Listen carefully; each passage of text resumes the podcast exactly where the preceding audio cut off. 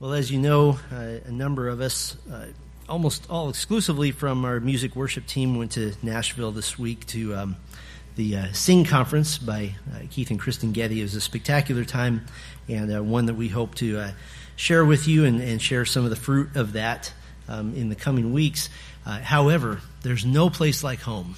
So it is good to be back with, with our church family, and I've been eager. Um, I've been sitting on this message for 10 days, and I had just having a hard time with that. So I am eager to share with you this morning what the Lord has taught me in John chapter 10.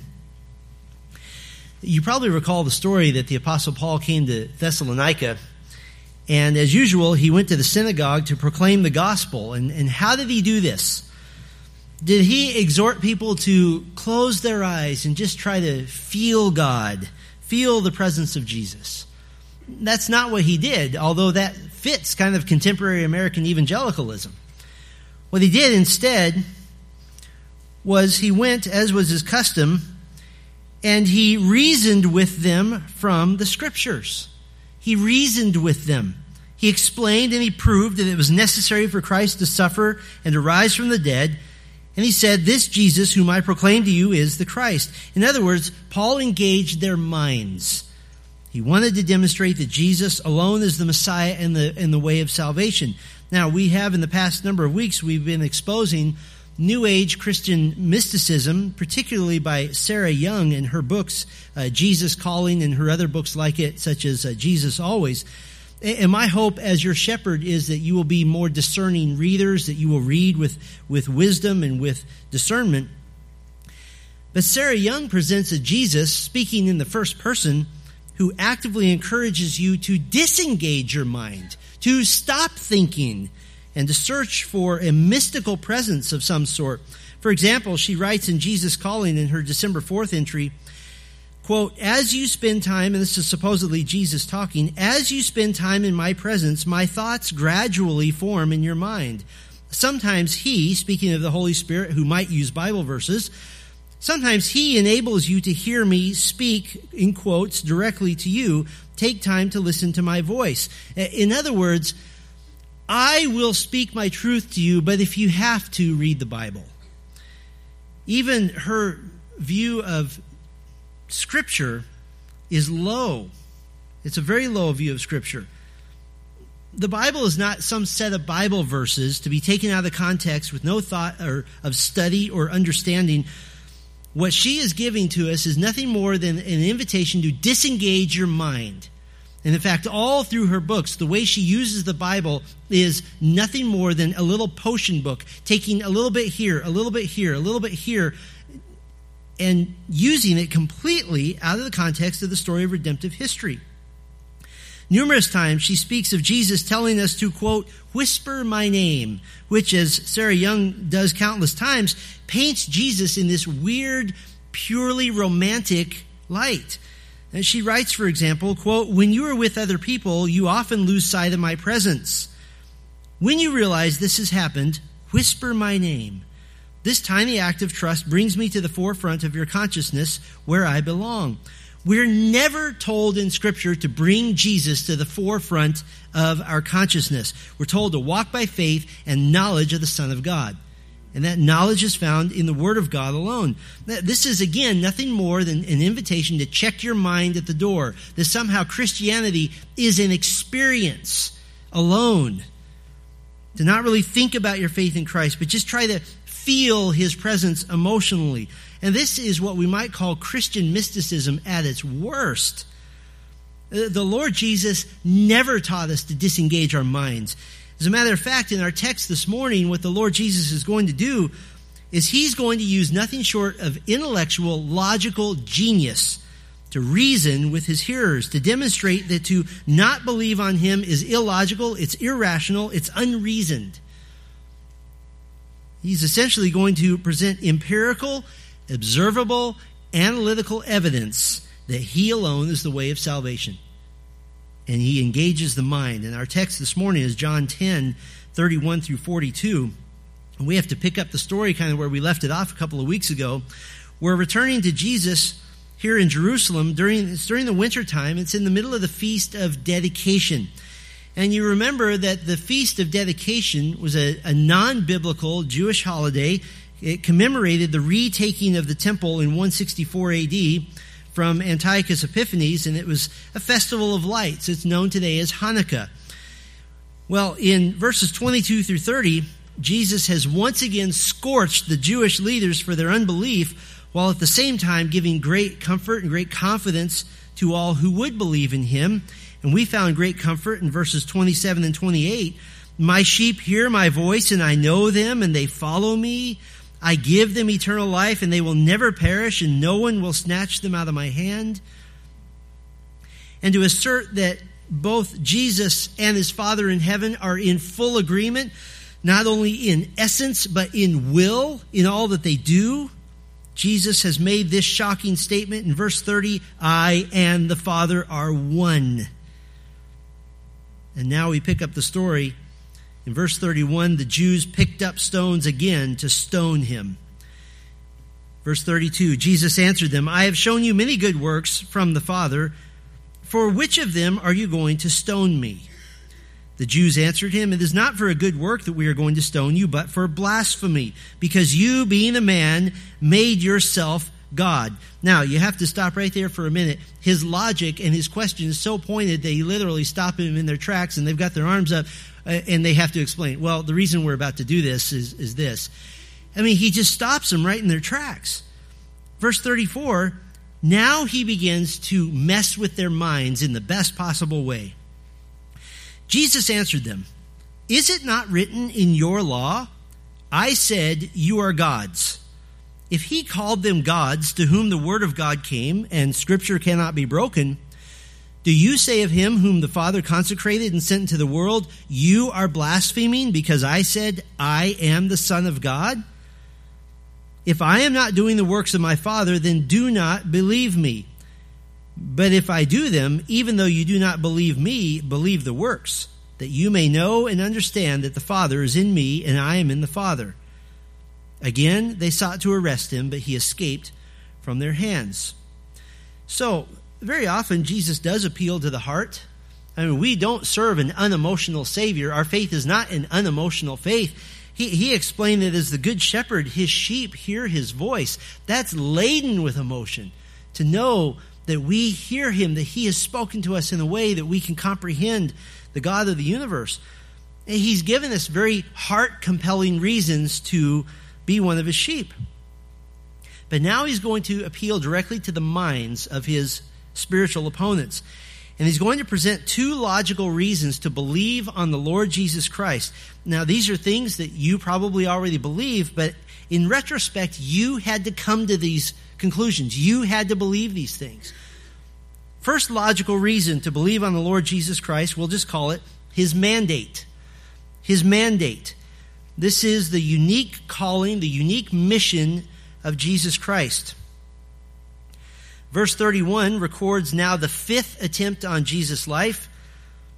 The leaders were taking Jesus' words as blasphemy. They believed, rightly by the way, that Jesus was claiming to be God. They were correct on that. They just missed the fact that he was actually he actually is God. The law of Moses did prescribe stoning to death as a punishment for blasphemy in Leviticus 24, but not by mob rule. They were leaving out the whole justice system. They were trying to be judge and executioner all at the same time. But here's the irony, and this is why location and situation are so important. These leaders of Israel are attempting to murder Jesus for blasphemy, supposed blasphemy. But remember that this exchange we saw this last time, is taking place in Solomon's portico. This is on the east side of the temple during a festival marking the reconsecration of the temple to proper worship. In other words, they're about to commit murder during a festival which commemorates the purity of temple worship on the temple grounds. The irony is not lost on John, and that's why he gives us that location. That, in and of itself, would have been an act of blasphemy to commit murder on the temple grounds and would have been worthy of the death penalty to do that. And so, as the Jewish leaders are getting set for attempted murder in the face of being stoned to death, Jesus stayed calm and he asked a logical question that was unanswerable. For which of these works I have done do you stone me? In other words, so are you going to kill me for healing the blind man or for healing the deaf man? Are you going to stone me for casting out demons from people who are terribly oppressed? Are you going to stone me for feeding 20,000 people at one time? Are you going to stone me for walking on water? Which of those things are you going to stone me for? Once again, he notes that he's not acting on his own initiative. He's not wholly independent. He's doing the works of his Father. They were prepared in heaven for him to do. But the Jews sidestepped his question. They ignored his question. They jumped right to their conclusion that Jesus was being blasphemous. Now, don't give them the benefit of the doubt. Don't say, well, they just hadn't read some books, or they haven't been to church in a long time, or they just don't know very much, that they're ignorant. Listen, these men completely and totally understood that Jesus was claiming to be God. In verse 33, they said so. They said they understand this. They're not acting in ignorance. And Jesus certainly backed up that claim with his words and with his works, but they were blinded by sin, blinded by rage, blinded by satanic influence. Their minds were made up, and they refused to even consider the possibility that Jesus might actually be who he says he is. So now Jesus gives them this first logical reason that they should believe in him, his mandate, the fact that he's been sent by the Father to do the Father's will in proclaiming the kingdom of Messiah and ultimately to die for the sins of all who would believe. He's going to use an argument, what we call from the lesser to the greater. In other words, that if they believe something that's small, they ought logically to believe the larger version of the same thing. Let me put it in terms we can all relate to. If one bite of vanilla ice cream is good, a whole carton is better. And we all get that. That's an argument from the lesser to the greater. And so he paints them into an intellectual corner by beginning with something that they all agree on the Bible. And he even says, Is it not written in your law, in the Bible that you believe, the scriptures that you have studied, the Torah that you have been raised on your whole lives? Isn't it written in your scrolls? And he calls it the law. That can be a technical term for the Pentateuch, the Torah, the law of Moses. Very often it's used just to speak of the entire Old Testament. And then Jesus quotes to them a very mysterious verse. He quotes from Psalm 82, verse 6. And this is an exact quote. It's not a reference, it's not a citation, it's not uh, any sort of any sort of uh, mutation of the verse. I said, You are gods. And he quotes these words. And he says, Isn't that written there? Now, the, the obvious answer in their minds, well, yeah, we all agree on that. We all agree with the 82nd Psalm. And again, he affirms that they also believe the scripture cannot be broken which by the way shows Christ's view of the Bible. It being broken, it means it can't be emptied of its power. It can't be negated. It can't be shown to have errors. Don't we all agree on this, guys? Yeah, we all agree on that. We may hate you and we may be holding stones in our hand. We're about to kill you, but yes, you do have a point. We agree that scripture cannot be broken. It has what theologian B.B. Warfield called indefectible authority. And they all agreed on this. He's just, he's got them hooked and he's reeling them in. Here they come. Now, what Jesus is referring to is the fact that God Himself has called men gods. Not that they're little deities, and God certainly isn't affirming a, pantheon of gods such as the Greeks and Romans believed, that somehow the God of the Bible just happens to be the biggest one. That's not what Jesus is affirming. It's simply a term that God himself has used to speak of his representatives on earth. That anyone who represents him is a God with a little g. And so this is his argument. Here's his list of facts. In light of these facts, one, Scripture cannot be broken. They agree on that. Two, Scripture, which can't be broken, calls representatives of God gods. Third fact, the men to whom Jesus is speaking believe the Scriptures. How then is he blaspheming by calling himself the Son of God? They agree with everything. How can it be blasphemy? That if mere men are called gods, how much more the singular man sent by God? The one that verse 36 says was consecrated, set apart, sent, He's sent forth on a mission. It's the only time a representative of God literally came from God and literally is God. The only time. By the way, the one that the scriptures that they all believe in say is coming. And so they don't have a single leg to stand on here. He's putting his opponents in the position to disagree with the scriptures. You can stone me, but you're disagreeing with the Bible if you do. Now, just to be clear, Jesus is not putting himself in a class with other men, with the judges and the kings of old, the representatives of God. His argument is this if in any sense at all, sinful human beings can be representatives called gods, how much infinitely more should it be appropriate to apply to God, to the Son of God, one who was not just picked out on earth, but sent down from heaven to apply the title Son of God to him? How much more appropriate to do that? Now, their accusation is that Jesus is what we might call a, a self appointed charlatan. He, they said, You make yourself God, in verse 33. But what Jesus is saying is, I, I haven't made myself anything. He always has been God, and the Father himself testifies to this fact. John 5 37, the Father who sent me has himself borne witness about me. His voice you have never heard, his form you have never seen. The implication is, but I have. I just came from there a few years ago. I just came from heaven. But here's the real irony Jesus isn't a man who tried to make himself God. Jesus is God who made himself a man so that he could come to us, so that he could be a mediator between holy God and unholy mankind. And the way he mediates between God and between man is to be both. And only he can do this. This is absolutely flawless arguing. The, the Jewish leaders themselves believe that God appointed men to represent him. Thus, when the ultimate representative has arrived, they ought all the more to listen to him. We've had all of these men. We've had judges. We've had priests. We've had kings. And now God Himself is here. But they rejected Him. Now, is Jesus just making that point?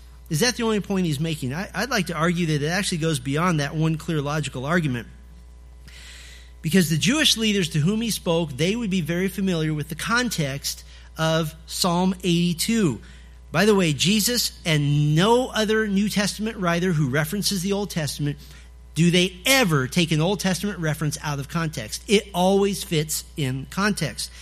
Jesus isn't just proving his point that if you believe that it's okay for God to repre- represent himself with people he calls gods, you ought all the more believe that when the Son of God has come, I am the ultimate representative of God. That's not his only point. What he's also doing, because they understand the context of Psalm 82, he is jabbing an accusation at them.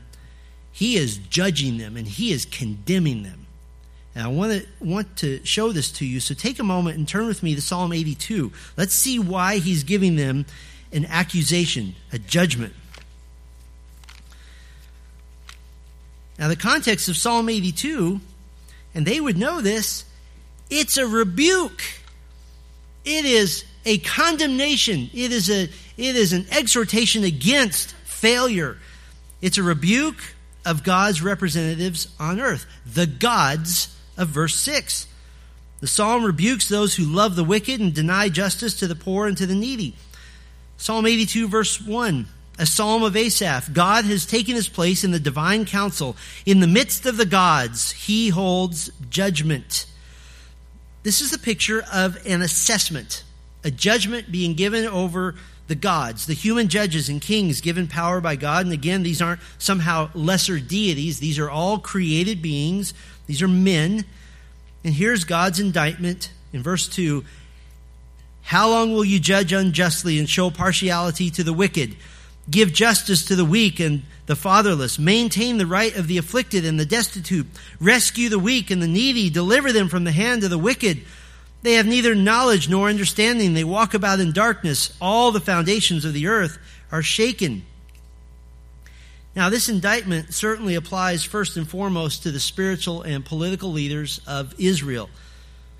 The law of Moses commanded the right treatment of the downcast. This is real social justice. Real social justice is doing what the law of God says to do. For example, Deuteronomy 24, 17, you shall not pervert the justice due to the sojourner or to the fatherless or take a widow's garment in pledge. Watch out for those who are, who are less fortunate. Jeremiah 22, 3, thus says the Lord, do justice and righteousness and deliver from the hand of the oppressor him who has been robbed and do no wrong or violence to the resident alien, the fatherless and the widow, nor shed innocent blood in this place but historically, many of Israel's leaders failed to live up to their duty to protect the people, to uphold the law of God, to point the people to the mercies and the glories and the love of God. They failed. In the 7th century BC, the prophet Habakkuk complained to God about the state of Israel's society.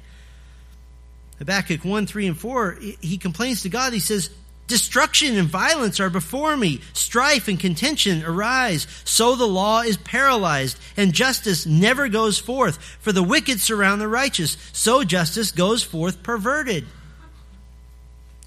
The leaders of Israel had so often failed in their duty as, as judges to uphold the law of God and to protect the, the set apart, sacred, holy, sanctified society of Israel. They're supposed to be different and Habakkuk's complaint is look, we're just like everyone else.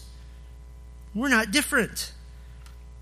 And so these judges, these kings, these priests, these prophets, they were the gods. They were the mediated presence of God with human mediators acting as his representatives.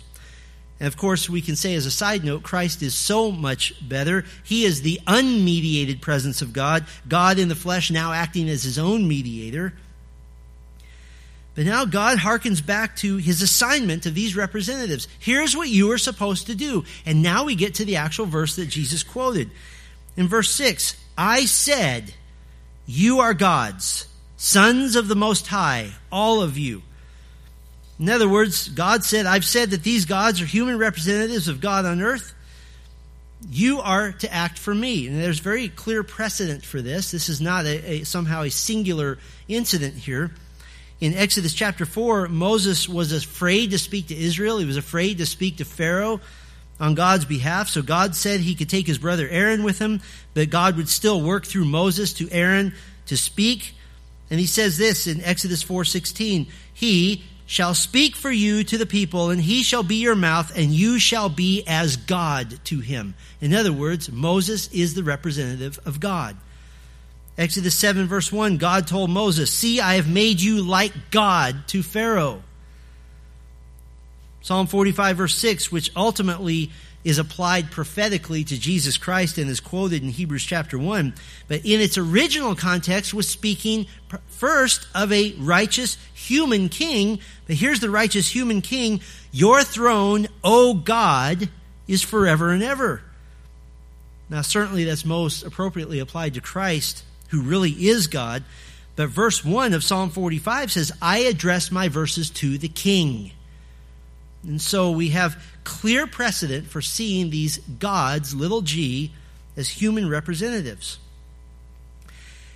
But then Psalm 82 takes two interesting twists that we have to deal with. And we'll do the second twist first. In verse 8, the, the psalm suddenly takes a very international flavor. Arise, O God, judge the earth, for you shall inherit all the nations. Now, what is this? This is a proclamation that the judges, the kings, the leaders, the rulers, the governors of the earth will all be replaced. They'll all be fired. They'll all be stepped down. And this really fits in with verse 1, which has the feel of a divine, large scale courtroom scene, which is very comprehensive in nature all the leaders of the world. This isn't just Israel. This is comprehensive. This is international. Uh, all of a sudden, we're looking far beyond the borders of Israel and really to the leaders of the whole world. But the psalm takes another twist. The first one, not only does it have an international flavor, it has a supernatural flavor. Here is the sentence of judgment, verses 6 and 7. I said, in other words, in the past, this is what I proclaimed I said, You are God, sons of the Most High, all of you, Nevertheless, like men, you shall die and fall like any prince. This is very supernatural. Because God is making the distinction. You're not going to die just as men, you're going to die like men. In other words, I'm not just speaking to human beings, I'm speaking to somebody else. We already know from other scriptures that the leaders of the world don't act independently. There are spiritual powers behind the human judges, behind the human kings. For example, demonic powers, fallen angels, are seen in Scripture as the force and the power behind nations, behind leaders. Daniel chapter 10 speaks of demonic leaders behind wicked actions of entire nations. It speaks of the, the prince of Persia, the prince of Greece. Those are demons. These are all under the sovereign allowance and plan of God, by the way. This isn't God trying to catch up to this evil power. This is all under His sovereign plan. In fact, we see this demonstrated maybe more clearly than any other place in Scripture. In 1 Kings 22, we get this behind the scenes look at a visit between God and demonic powers. The fact that demons impact human leaders under God's divine providential allowance. Listen to this text from 1 Kings 22. The Lord said, Who will entice Ahab, a wicked king of Israel, that he may go up and fall at Ramoth Gilead? And one said one thing and another said another. Then a spirit came forward and stood before Yahweh, saying, I will entice him. And the Lord said to him, By what means? And he said, I will go out and will be a lying spirit in the mouth of all his prophets. And he said, You are to entice him, and you shall succeed. Go out and do so. Now, therefore, the Lord has put a lying spirit in the mouth of all these your prophets. The Lord has declared disaster for you. These are always under the sovereign control of God. They never act outside his divine decree, his divine, divine allowance. As a matter of fact, Job chapter 2 records that the fallen angels, the demons, are required to report to God regularly. By the way, what does Job 2 and Genesis 10, uh, Genesis 6 rather, call these demonic powers? Calls them the sons of God because he created them. But ultimately, God's condemnation of them is clear. Again, I said, You are God's sons of the Most High, all of you. Nevertheless, like men, you shall die and fall like any prince. Now, what does it mean, like men, you shall die? We hold that currently the place that the Bible calls hell is unoccupied at this moment that there is another holding place that the Bible calls Hades, which at the final judgment, uh, Revelation 20 says that death and Hades will be thrown into the lake of fire, into hell. Guess where all the fallen angels and all the unsaved people of all time get to spend eternity together? Like men, you will die don't picture demons as sometime, somehow having a wonderful time in hell. They're going to be sentenced there. They don't want to go there. Like men, you shall die. Now, what does that have to do with the fact that I said that Jesus is not only proving his point, but he's giving a scathing condemnation and judgment of the very men to whom he's speaking in John 10? Well, in the fuller context of Psalm 82, Jesus is the divine God who at this moment is sitting in judgment on the gods to the very men whom he is speaking. And they know what he's saying. He is judging them, he is condemning them. They are the ones that earlier he said, You are of your father the devil, and your will is to do your father's desires. Jesus has been given the divine mandate from God, not just as a God, little g, but as God himself in the flesh. Now, I bring this up to say that if you're still considering coming to faith in Christ, if you're still wondering, logically speaking, waiting makes no sense. To say, I'm not ready, intellectually speaking, is like saying, I'm still not certain if I would rather burn in hell or be saved from my sin. That's what you're really saying. I'm still trying to decide that. To say, I'm not ready is not a valid argument. The condemnation is already there. There is zero logical, zero intellectual reason to avoid coming to faith in Christ. Nothing bad will happen to you by coming to faith in Christ. There is nothing holding you back except you. See, if you're hesitant to receive Christ as your Savior, you don't have a logical reason. What you have is a moral reason. And the moral reason is, is that you think you may be good enough for God without Christ. That's your reason. In other words, evidence is not your challenge. Your own pride is your challenge. That is your challenge. You are willfully refusing to be broken about your sin and to come humbly to Christ, asking for Him to make the payment for you which you owe to God. You owe God your death. You owe God your judgment. You owe God an eternity in His wrath. That is the wages of sin according to Romans 6.23. So you have two choices. Which is the logical one? Choice A, stay prideful and pay the penalty yourself for all of eternity. Or choice B, believe on the Lord Jesus Christ, let Him pay your penalty, and enjoy the goodness and the communion and the blessing and the heaven of God forever and ever.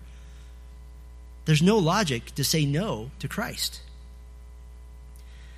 God is a God of justice, and the price for your sin will be paid. It will either be paid by you or it will be paid by Christ. There are no other options. The first logical reason to believe Christ, his mandate. There's a second logical reason, and that is his miracles. His miracles. Turn with me back to John chapter 10, if you haven't done so already. His miracles. Now, in verse 37, Jesus issues a challenge of logic that they must prove that Jesus is not doing the works of the Father, that he places the onus of proof on them. Verse 37 If I am not doing the works of my Father, then do not believe me. In other words, prove that everything I've done is not from God. Show me the source. Which, in fact, because of the things, the, the things he, he was doing were so spectacular, they knew there were only two options. And they already said this. Option one God is doing these miracles. They refused to believe that, and so they went with the only other option they thought was possible, and that was that Jesus does his miracles by the power of Satan. And he's already been accused of this. Mark 3, beginning in verse 22, the scribes who came down from Jerusalem were saying, He is possessed by Beelzebul, that's Satan, and by the prince of demons he casts out the demons. And he called to them and said to them in parables, how can Satan cast out Satan? That's one of the funniest questions in the whole Bible, by the way.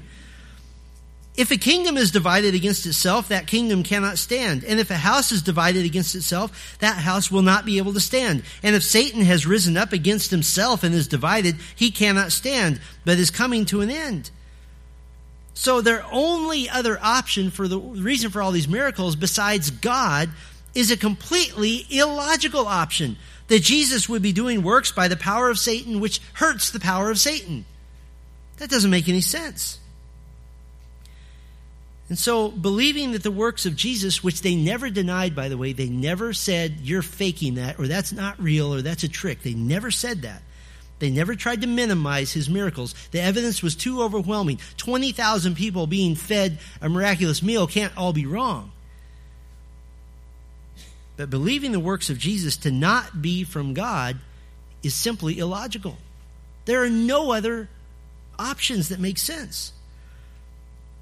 so then Jesus says that this leaves only one option. His works are from God, and therefore he is from God. Verse 38 But if I do them, even though you do not believe me, believe the works, that you may know and understand that the Father is in me and I am in the Father. Now, Jesus isn't saying if you don't have faith in me, in me, at least have faith in the miracles. He's not, he's not saying that. That's ultimately inadequate faith. What he's saying is believe the miracles so that you can believe the one doing the miracles. At least believe the miracles first and let your mind lead you to the only logical conclusion. He's willing to let his works speak for themselves, to say, hey, look at what I did. You judge. Because anyone who believes his works are from God will believe the one who does the miracles. But he's asking them to use their minds. And listen to how he's asking them to use their minds to see the illogical nature of not believing on the Lord Jesus Christ. His purpose in pointing to his works is seen in this little phrase here that you may know and understand. There's two verbs here, and they're, they're the same Greek word, two different times. They're just in two different forms. The grammatical form of the first verb speaks of a singular action at one time, and the second of a continued action. So, in other words, that you may come to know one time and keep on knowing. This is a beautiful, subtle call to salvation. Come to know at one time and then keep believing and keep believing and keep believing. And in other words, the works, the miracles of Jesus, they constitute a call to faith, a call to action that you cannot look at everything that he did and just say, hmm, isn't that interesting and walk away. It demands a response. It demands a response. It's a call to action that being neutral is not an option. But if he's not doing the works of his Father, he says, then don't believe. Don't believe. So, what do we have to determine? We have to determine if Jesus is doing the works of the Father. Can we determine this objectively? We actually can. We can objectively demonstrate that everything Jesus did is what the Father does. And so, to, to do this, to make this argument, first we have to establish the works that Jesus was doing. Now, many scholars have already usefully categorized the miracles of Jesus that he demonstrated power over nature, power over sickness, power over demons, power over death.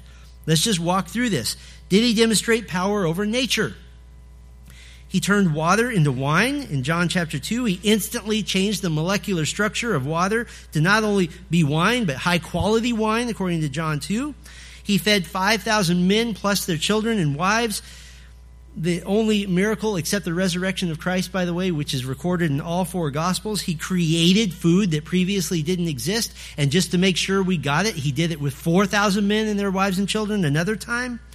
He stilled a raging sea instantaneously, and it wasn't just a slow subsiding of the weather, it was an instant calming of the water. He walked on the sea. He suspended the laws of physics, which, by the way, he established in the first place, and he walked on water. He provided tax money from the mouth of a fish, knowing exactly which fish had the money and how much he owed. He withered a fig tree to demonstrate the coming destruction of Jerusalem, his only destructive miracle. And on two occasions, he gave his disciples a miraculous catch of fish. He has power over nature, clear. What about power over sickness? Let me take a deep breath. He healed the nobleman's son in Cana. He restored the sight of the blind in Bethsaida. He restored the sight of a man born blind in Jerusalem. He healed a paralyzed man in Jerusalem. He healed a woman with an internal disease. He healed a paralyzed man in Capernaum. I didn't make it. He healed a man of leprosy at Gennesaret. He healed Peter's mother-in-law of a deadly fever. He restored the deformed hand of a man in Galilee. He healed a man who had gone deaf and couldn't speak. He healed blind Bartimaeus. He healed a Canaanite Syrophoenician girl. He healed a centurion's servant. He healed a woman who had been crippled 18 years. He healed a man of dropsy, which is edema. He healed 10 men at once with leprosy. He healed the severed ear of Malchus, who was coming to arrest him. Does he have power over sickness? Absolutely.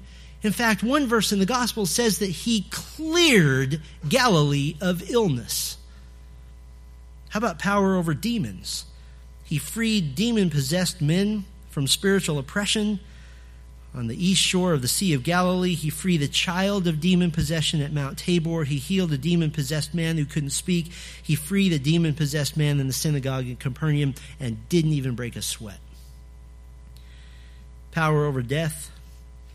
He raised Jairus' daughter from the dead. He raised the dead of a widow, son of a widow in Nain. He raised Lazarus from the dead, by the way, after saying he was going to do so. And just to put the capper on it, he raised himself from the dead.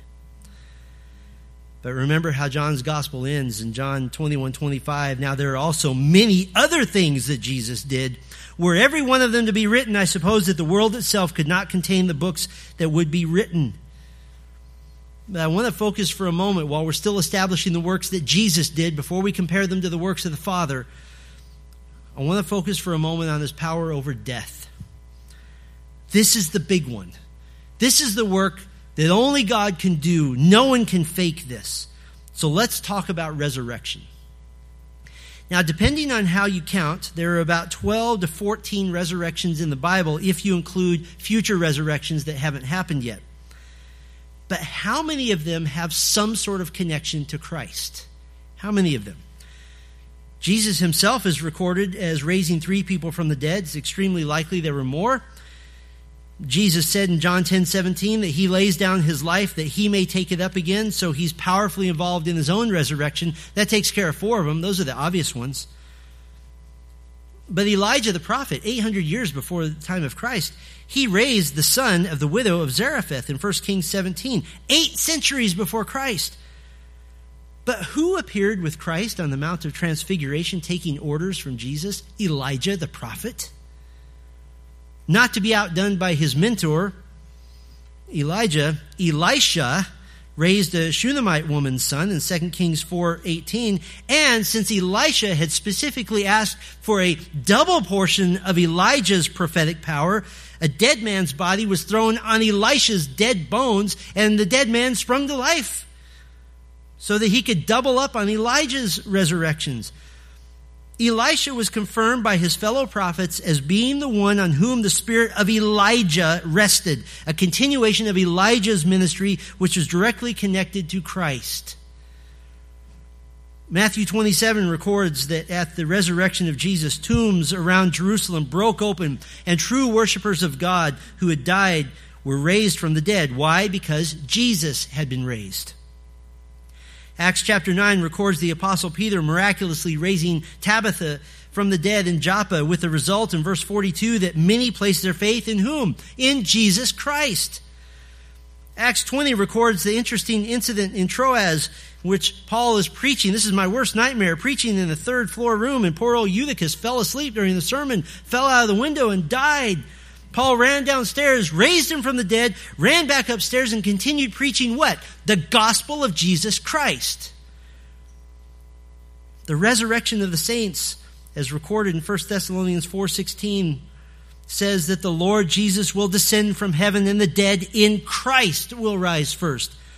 Daniel 12 verse 2 prophetically records the resurrection of Old Testament saints, which is connected time-wise to Daniel chapter 9's prophecy of the cutting off and sacrifice of Messiah, Jesus Christ.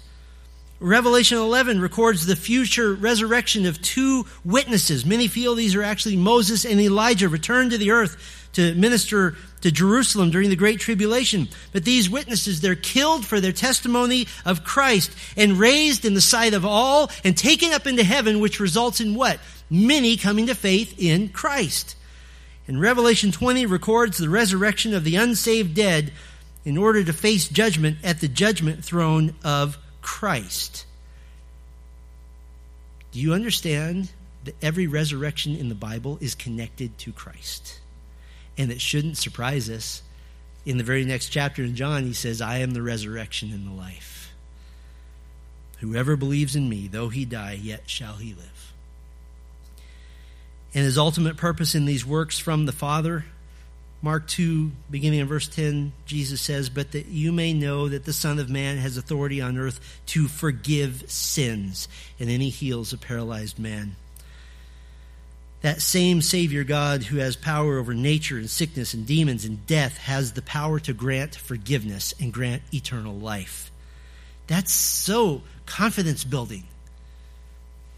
So the works of Jesus are unmistakable. By the way, some would say, well, that's just coming from one source from the Bible. The first century Jewish historian Josephus, who was not a believer, he wrote in his book Jewish Antiquities that Jesus Christ was a wise man, quote, who wrought surprising feats. He acknowledged the miraculous power of Christ. The Babylonian Talmud, which is a collection of Jewish writings compiled between 70 and 500 AD, says this On the eve of Passover, Yeshu, that is Jesus, was hanged. That's a synonym for being crucified for 40 days before the execution took place, a herald cried, He is going forth to be stoned. Remember, the leaders wanted to stone him to death. And he goes on, because he has practiced sorcery, meaning he has done things that nobody can explain. Even unbelievers know they, that Jesus did miracles, they just refuse to acknowledge the source. But did Jesus do the works of the Father? We had to do all of that to establish did he do the works of the Father? Well, here are the Father's works. Does the Father have power over nature? How about the creation of nature in the first place? How about the ten plagues of Egypt? How about the parting of the Red Sea? How about the withholding and the giving of rain in the Old Testament? Does the Father have power over sickness? The Old Testament records healing from leprosy, healing from the inability to have children, the healing of Hezekiah's terminal illness, the healing of mental illness in Nebuchadnezzar, and other healings. Does he have power over demons? Deuteronomy 32, beginning in verse 17, speaks of God in the future utterly defeating all demonic powers. And of course, he's already defeated demonic powers in one giant victory by drowning all of the people that the demons inhabited. According to Genesis 6, demons had violated their boundaries and began inhabiting men and procreating with women, so God wiped them out in the flood. So he has power over nature, power over sickness, power over demons. Does he have power over death? We've already seen the resurrections in the Old Testament. But even more than that, God himself declares his sovereignty over life and over death. Deuteronomy 32, 39. See now that I, even I, am He, and there is no God beside me. I kill, and I make alive. I wound, and I heal, and there is none that can deliver out of my hand. Do you understand that category for category, category for category, category for category, Jesus does the works of the Father in spades? And because he's doing the works of the Father, he is demonstrating his ability to save and forgive sin.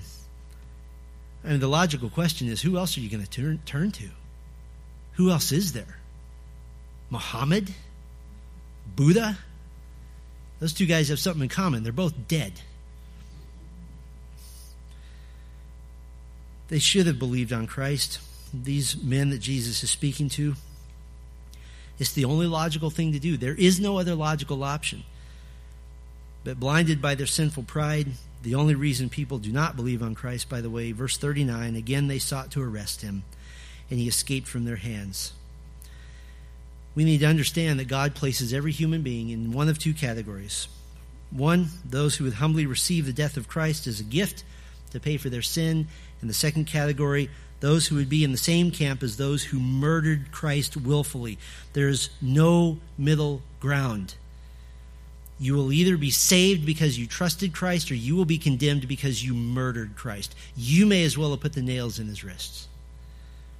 Because to stay neutral is to agree with those who do not believe in him and who desire to put him to death. Now, for John's gospel, the major, the major public ministry of Jesus has now come to an end. This is the end of his public ministry. We see in verse 40 he went away again across the Jordan to the place where John had been baptizing at first, and there he remained. And many came to him, and they said, John did no sign, but everything that John said about this man was true and many believed in him there. So Jesus has gone full circle. He's returned to the same geographic location where John the Baptist had been proclaiming Christ in the gospel, where Jesus began his ministry. It really bookends the, the gospel of John at this point, which began in the ministry of, of John the Baptist and ends in the same region. And in contrast to those who hate Christ, many at the end of his ministry, it says, believed in him there, and we take great hope and comfort from that. It's cold. It's wintertime. In a few months, as the flowers are blooming and as the weather gets a little bit warmer, Jesus will begin to, as the Gospel of Luke says, set his face toward Jerusalem. And he will go all the way to the cross.